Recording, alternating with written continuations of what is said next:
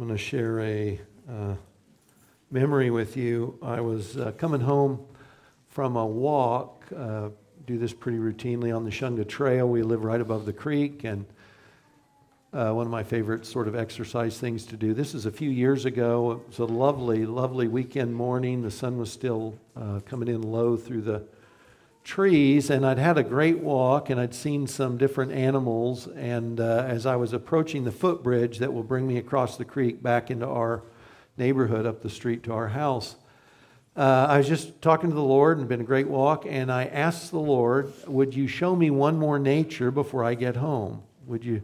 You know, some element and natures is what our girls, when they were little, would call anything could be a rock, could be an animal, fish, didn't, it didn't matter. Would you show me one more sort of element of your creation uh, before I get home? And so as I approach the footbridge, there are cedar trees on either side of it, north side of the bridge there. And there was a sharp shinned hawk sitting about eight to 10 feet above the trail right there. And it stayed there. And as I approached it, it stayed there long enough for me to look at it. Sun was on it. I took pictures of it and I knew God had answered my prayer. So, in the moment, I'm elated. One, I, love seeing the birds, but two, you know, more than that, uh, God had answered my prayer. He didn't have to. Now, guys, many, many mornings I, I go out on my walks and I don't see anything of a particular interest. I'm always looking for the birds. I've got my binoculars around my neck. Most mornings I don't. I don't see the sharp shinned hawk. I've never seen the hawk before or since uh, in those trees. But here's the thing so, not only did God answer a prayer in the moment that was singular that day, but what it did is it formed a memory in my mind. So, you know what I often think about when I'm walking home and I'm going to turn that corner onto that footbridge? I think about that time, which is at least a few years ago, when God answered my prayer and put one of his creatures there for me to see and enjoy. So, the incident is one thing and it has value independent of anything else. That answer, that day, that time, singularly. But, the, but beyond that, it also becomes a memory which has its own value. So I can think back anytime I want, as many times as I want, to that one walk when God answered my prayer and put a hawk where I could see it. So it, for me, it's like a great cup of coffee. It's like a favorite chapter in a book. God did something for me that I remember. And the memory then becomes its own blessing. So before we get going, just pause. Doesn't matter how old you are. What, what incident, it could be almost anything, as you look back and you say, God did something for me or God did something for us, what, what would that be for you? I believe there's a place on your study sheet. I hope you got one when you came in to record something. What kind of memories has God given us? He's done something, and this could be this could be salvation in Christ, or it could be something specific you needed and asked for. But think back, what has God done for you that is a memory that you can recall and be blessed by again and again because God acted in the past? That's sort of the theme. That's actually where we're going this morning. We're going to be in Psalm 78 this morning. And memory is a big deal here. And guys, memory or remembering or being reminded is a big theme in Scripture. It's a big push. And especially in the Old Testament, that's what Psalm 78 is going to trade on this morning. Uh, this is a song of Asaph. So we know this was written sometime around the same period date King David lived, about 1000 BC. And so this was a pretty good time in Israel's life, and yet Asaph is writing a song about being careful in his day, in his cultural moment. And for anyone, of course, who would have read this song later or remember this is a song, we, we say Psalms, but it's just a song that Israel would have sung. And it was this um, maybe, maybe gentle, but this persistent reminder to remember and that if they didn't remember, they were going to fall down spiritually. They were going to fall down in their relationship with the Lord if they weren't careful to remember some key things. And so that lesson applies to us today as well. You know, one of the things, so God does something for you, He does something singular, and you say, God answered prayer, that's its own thing. but it gives us a reminder in the future. So if we say, um, it doesn't feel like God's with me in the moment, or, or we, we have a need we don't see God meeting, the knowledge of what God has done in the past is the reminder that the God who met us in the past is the same God that we worship today. And he's as capable and able right now in whatever our situation is as he was before. And that's Asaph's lesson to Israel. And what it'll also point out is they failed to remember. They failed to remember, and out of that, there's this fallout. So that's where we're going in Psalm 78 this morning. I'd also say this a couple things. Uh, I usually try and get through this whole song, and we're not going to this morning, and I'm not going to try. So we're going to go through the first eight, it's 72 verses, and we're going to get through the first eight verses. We're going to look very briefly at the verses that follow because they're an example of what he's talking about, and then we're going to go right in to the New Testament, and you'll see why when we get there. Uh, so I'm not doing due diligence, if you will, on the whole song. We're only going to hit part of it and jump out from there. So Asaph's call is not to live in the past it's not a call to say things were better in the past than they are today. His was a call to remember God's faithfulness in the past as incentive for our faithfulness and confidence in God in the moment, and as our refusal to forget lessons God means us to always know, because in the forgetting, that's where our failure comes in. Uh, also, this comes up in spades in Psalm 78. So uh, if you're a, a father, I hope that this song is especially convicting, encouraging, challenging for you, as you'll see. If, if you don't know it, you'll see where this goes. But also, if you're a Sunday school teacher, or we are brothers and sisters in the faith, both to each other and to other people's children, are, are, are they getting the people around us, are they getting the benefit of us bringing up reminders about who God is and what He's done in the past as an encouragement to live life faithfully in the moment. So we want to make sure uh, some of this is telling stories. Are we telling stories about what God has done? Whether it's a Bible story, uh, Jonah and the whale, whatever, are we telling the Bible stories, but also are we telling the stories where God has interacted in space and time in our life or in our family's life or in the life of the church? You know, we're sitting in a building today, just this cues my memory, we're sitting in a building today that was given to us. And guys, we'd said for years, if we're ever going to have a church building, God will have to give it to us. And we'd prayed along that line. And then what happened? Uh, some, in fact, someone mentioned this last week. Many of you were here this Sunday morning. This is, I don't know, eight to 10 years ago. Uh, we, we, uh, we ran pictures of this building with the Hallelujah Chorus.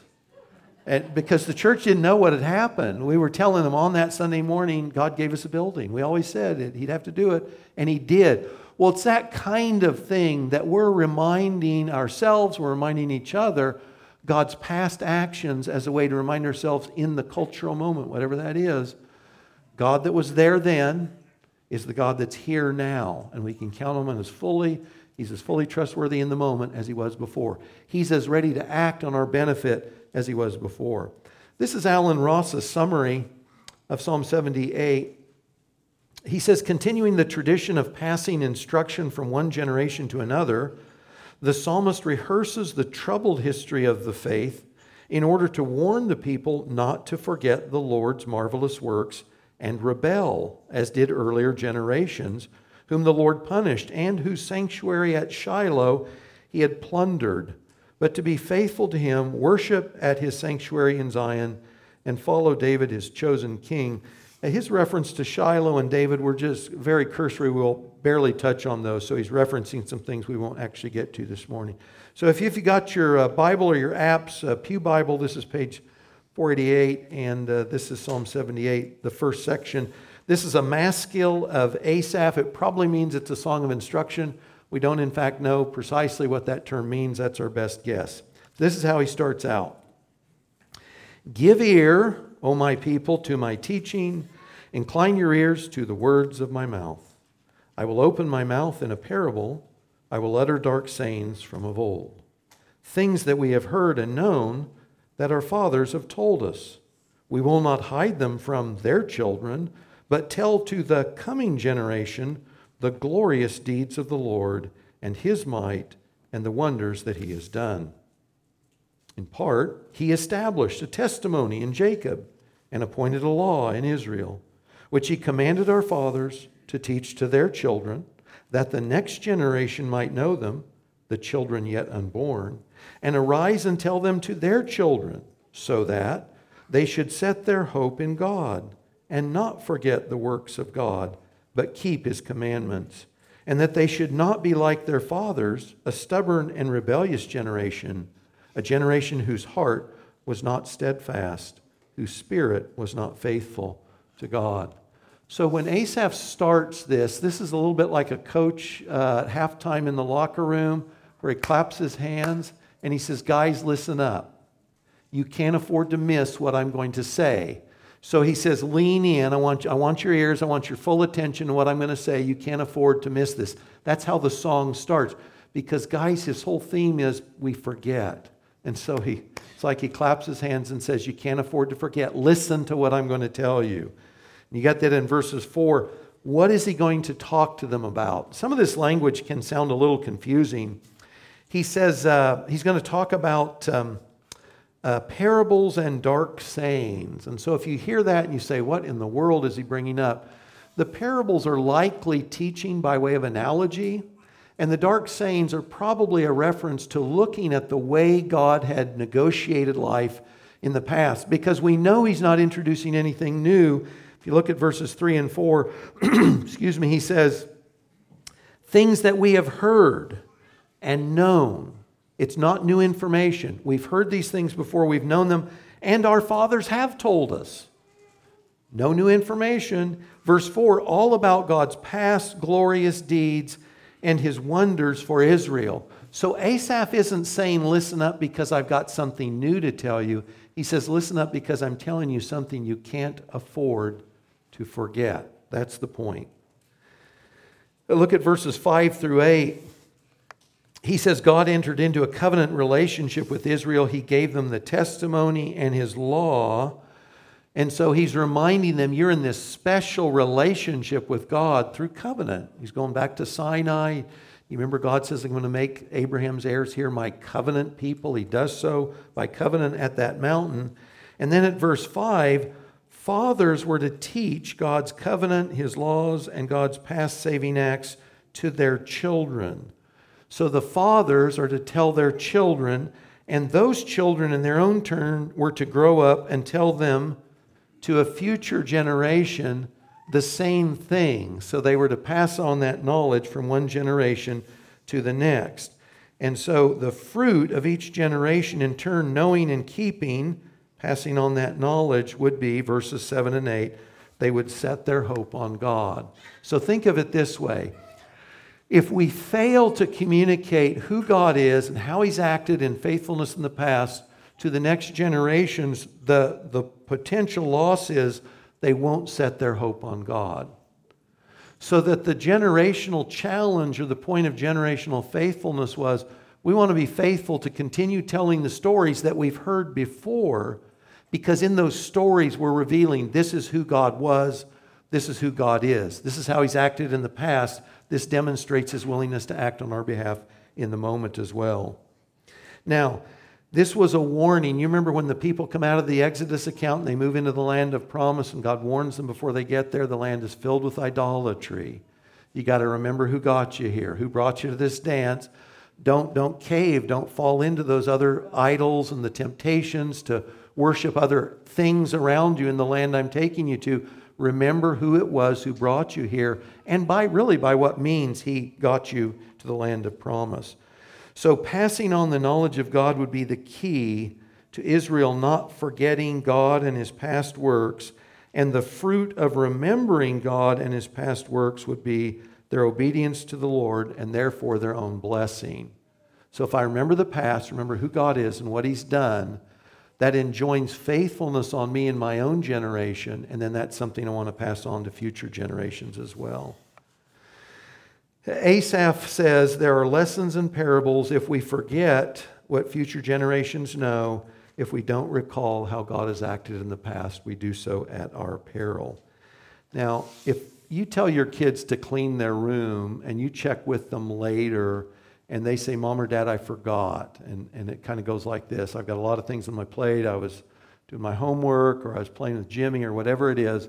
And there's this sort of the thought that um, I forgot because there's so many things competing in my mind, so many things going on in my thoughts that I forgot one of those things. This is what we do all the time. But that is not the word that's being used here.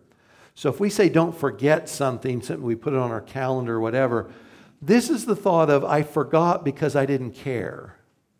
I told you, yeah, I'd remember, but I never meant to because it wasn't meaningful. This is I forgot because what you were enjoining on me had no value to me. And so it's not that I sort of it sort of accidentally passed from mind. It's that I set something aside because I didn't care about it. And that's the warning here. It's not that I'm busy, it's not that I've got a lot going on my plate. It's that I quit valuing God and God's things, and so I set them aside. I didn't pass them on, or I didn't pay attention to the value of the gift of knowledge that had been passed on to me. And Asaph is concerned about that. Excuse me. And guys, what do you have throughout the, what's the testimony to mankind, whether it's Israel or not? But Israel occupies so much of the Old Testament. What's, what's the testimony to our faithfulness in the Old Testament? It's not very good, is it? And Asaph knew that in his day. And again, by the way, his day was a high point in Israel's history. To be around when David was king was one of the golden moments in Israel's history. He's writing in that time, but he's concerned. Your study sheet has a couple of examples. Second Chronicles 30 and Second Chronicles 34, you can read these later, but here's the thing. If you read the law, if you read Exodus, Leviticus, Numbers, and Deuteronomy, and then you think that's how Israel lived, wrong, because they didn't, because Israel never kept the law, ever. So you get to good King Hezekiah, and this is Second Chronicles 30, and it says they kept Passover. And you say, well, that's what they did every year. And you say, well, no, they hadn't kept Passover for generations.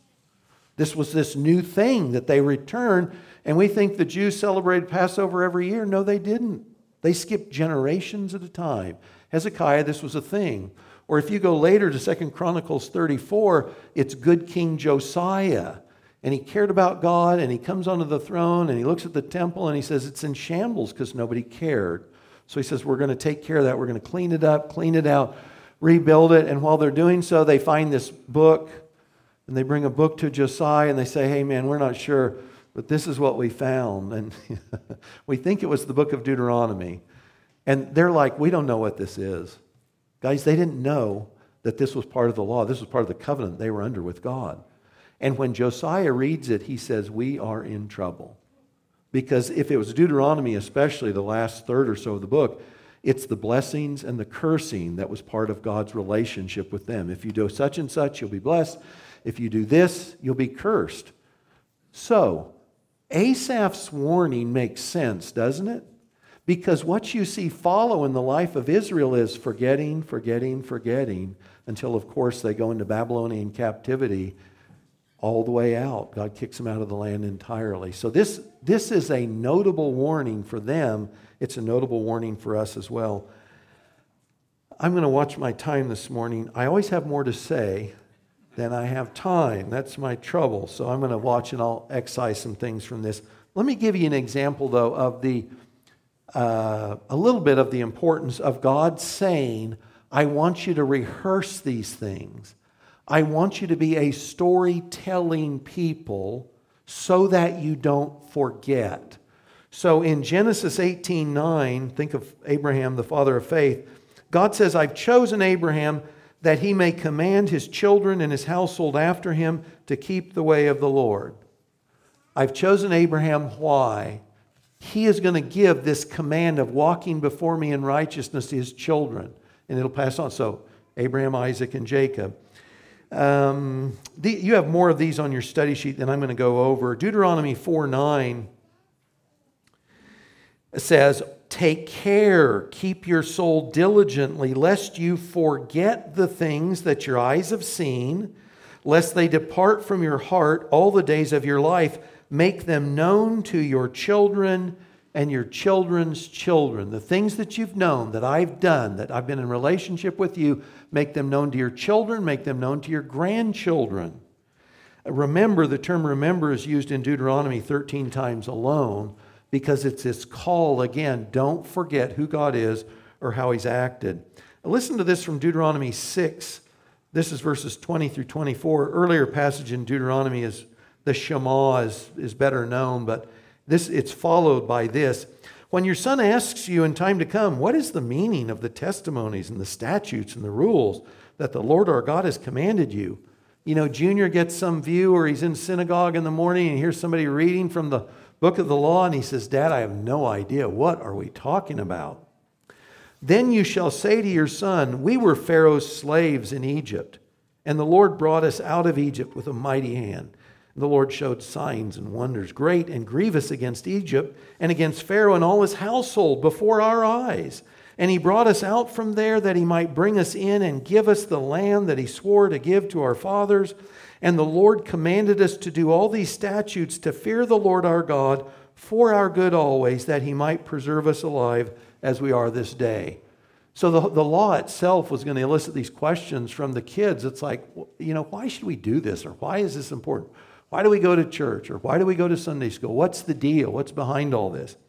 And if you look at God's relationship with Israel, you know, they've got landmarks in the land of promise. You remember they crossed the Jordan River, and what do they do? They put up rocks. So this is a nation with the law. So they got the written word of God, the recorded history of their people with God. They've got landmarks in the land. Guys, they've got seven annual feasts four in the spring, three in the fall. This was a people that, that, as God interacted with them, He was trying to make sure there's no way you can forget. And they still forgot because they didn't value it. So, this is a people, God is saying all the time remember, remember, remember. Pass on the knowledge of me, who I am, and what I've done so that future generations know they can trust me. That's the thought. Excuse me. Verses 9 through 16 we'll cover very briefly. So he said, Listen up, don't, you can't afford to forget. And now he's giving them an example of forgetting and what followed. So, verse 9, he says, The Ephraimites armed with the bow, so they were armed for battle. They turned back on the day of battle. They did not keep God's covenant but they refused to walk according to his law. Guys, we don't know what this is. We don't know what incident this is specifically. It's not recorded, at least clearly, in Scripture. But the tribe of Ephraim, which was a big tribe, there was some battle in which they should have joined with their brothers and they refused to. So they didn't act in covenant faithfulness. So, verse 11, because they forgot his works and the wonders that he had shown them. So Asaph is saying their lack of faithfulness when they should have engaged in battle was due to forgetting. And then he tells us what they forgot. This is verses 12 and on. In the sight of their fathers, he performed wonders. So he is God. God performed wonders in the land of Egypt, in the fields of Zoan. He divided the sea and he let them pass through it. He made the waters stand like a heap. In the daytime, he led them with a cloud, and all the night with a fiery light. He split the rocks in the wilderness. He gave them drink abundantly as from the deep. He made streams come out of the rock and caused waters to flow down like rivers. So Asaph says, in other words, had Ephraim remembered what God had done to bring about deliverance for, remember, Israel as slaves, they're impotent against Egypt.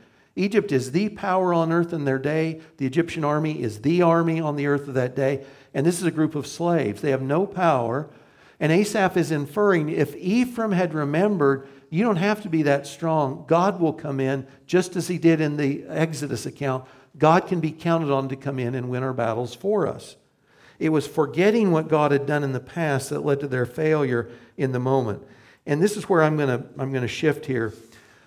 So read the rest of the psalm when you get home. But by my count, and you could count this a little different ways, but by my count, there's at least 29 occurrences in which God says, I did this, I did that, either positively for Israel or against the Egyptians for Israel's benefit. At least 29. God did, God did, God did. there's at least 22 separate acts of rebellion and idolatry recorded of Israel in the, in the verses that follow as well. So you get this repeating theme by Asaph. God was always at work, always faithful, and this was Israel's typical response rebellion, unbelief, born out of forgetfulness. Now, I want to shift uh, all the way forward to the New Testament. You'll see why in just a second. So in Luke 24, you remember it's post resurrection. Jesus died, he's risen from the dead. It's that day of resurrection. Guys don't know what is going on. They're not sure what to believe. They've heard some stories, etc. Jesus is walking on a road and he's talking to two friends. And it says, um, beginning with Moses and all the prophets, he interpreted to them in all the scriptures the things concerning himself. So Moses is, is the law. That's the first five books of the Bible. That's Moses. So he starts at the beginning of the Old Testament and he just takes them through this walk through history in which he says this was always about Christ. So, all this stuff, your history, even if you remember it, you may not know its importance because it was always about Christ. You've got the similar theme in John 5 39, in which Jesus spoke to guys that read their Bible and still missed it. So they read their Bible. So these are the Jewish religious leaders. And Jesus said to them, You search the scriptures because you think in them you have life you think from God's word you get life. That's good so far. He said, But it's they that speak of me. So the scriptures you search, you're rejecting me, Jesus says. You're searching the scriptures, but they're actually the testimony to who I am and what I'm doing here.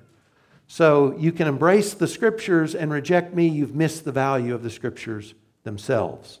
So, with that in mind, the Old Testament isn't merely a record of Israel's history, it's a tale of how God in Christ, how God in Christ was present and working with the stories and God's provisions ultimately meant to show us God Himself in Christ as we find Him in the New Testament. So, this is what I'm going to do, and this is on your study sheet. So, here's Psalm 78, and here's the New Testament regarding Jesus, okay? Psalm 78, verse 14 God led them by fire and cloud.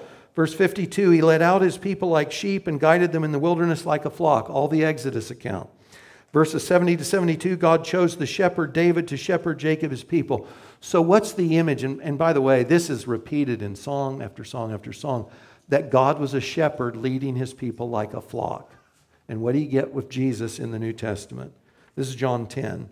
I am the good shepherd. The good shepherd lays down his life for the sheep. I am the good shepherd. I know my own, and my own know me. Just as the Father knows me, and I know the Father, I lay down my life for the sheep. I have other sheep that are not of this fold, not Jews. That would be us. That would be the Gentiles, wouldn't it? I must bring them also, and they will listen to my voice. So there will be one flock and one shepherd. Who's the one shepherd? It was God in the Old Testament, it's Jesus in the New. My sheep hear my voice, I know them, they follow me, and I give them eternal life, and they'll never perish, and no one can snatch them out of my hand. God, the shepherd in Psalm 78, is Jesus in the New Testament.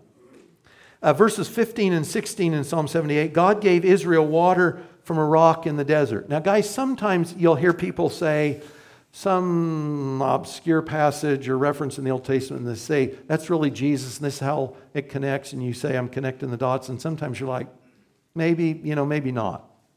Something like this, though, listen to how the New Testament interprets that theme. So, God gave Israel water from a rock. They're in the desert, you remember? And they say, We need some fresh water. God gives them a rock. And from the rock, you remember it's the one Moses struck, this water comes out. Guys, they have fresh running water, abundantly so, for the rest of the duration in the wilderness.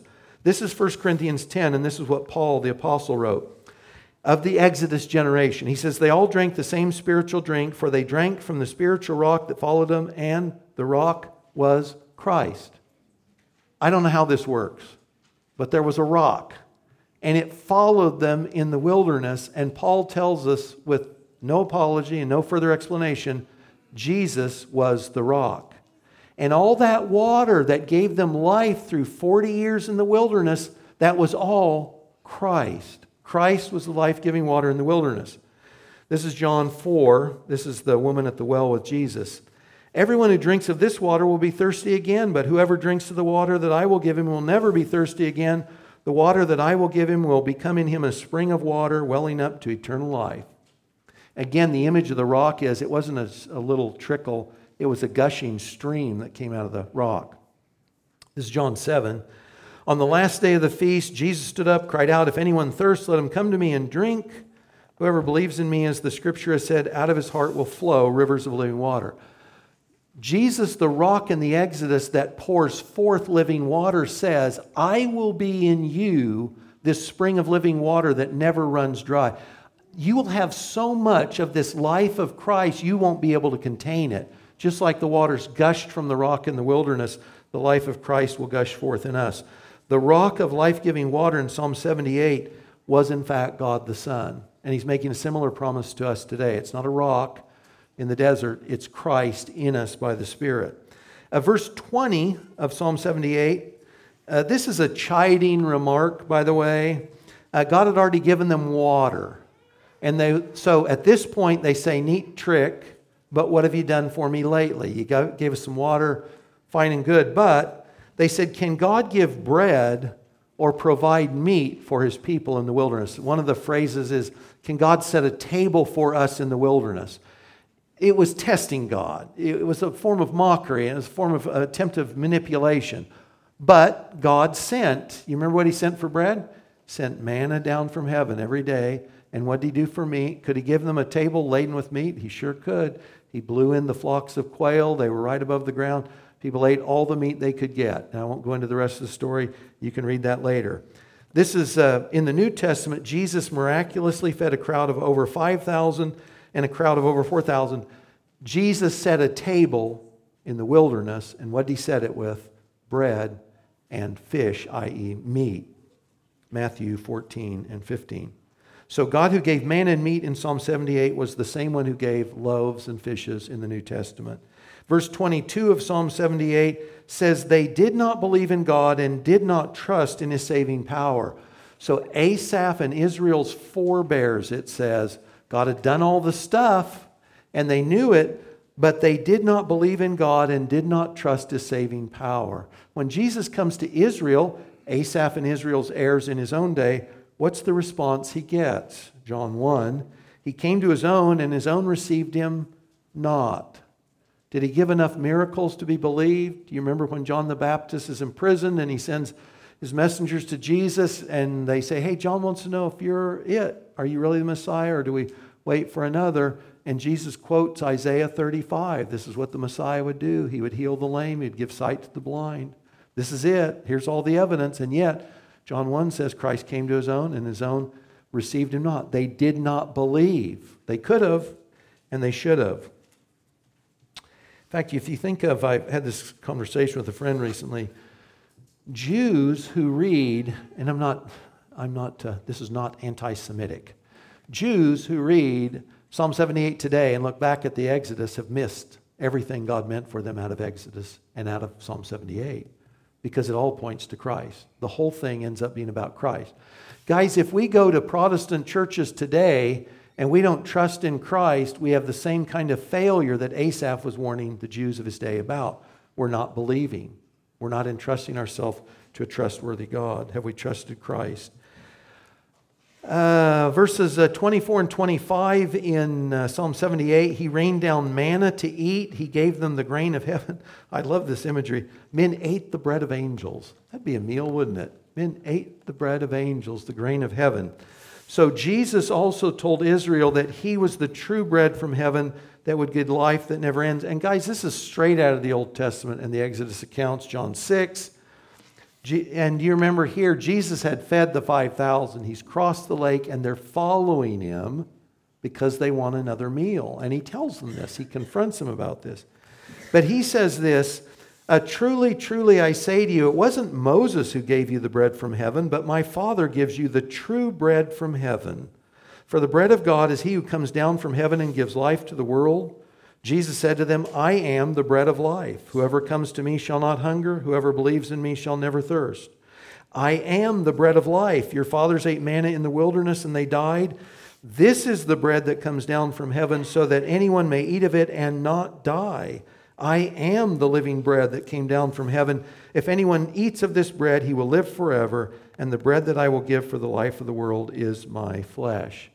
So you got the Exodus account, you got uh, Asaph's reminder, and Jesus comes and fulfills that very notion. Everything was pointing to Christ. I've got a couple other examples on there I'll let you read later, okay? So, Psalm 78 is written under the old, what we call the Old Testament. It's the Old Covenant. It's the relationship God formalized with Israel. So they lived under the Old Covenant. And within that Old Covenant framework, Asaph is saying, uh, keep covenant faithfulness, look back, remember who it is that established the covenant, gave us the laws, has interacted on our behalf in the past. Remember all those things in the past.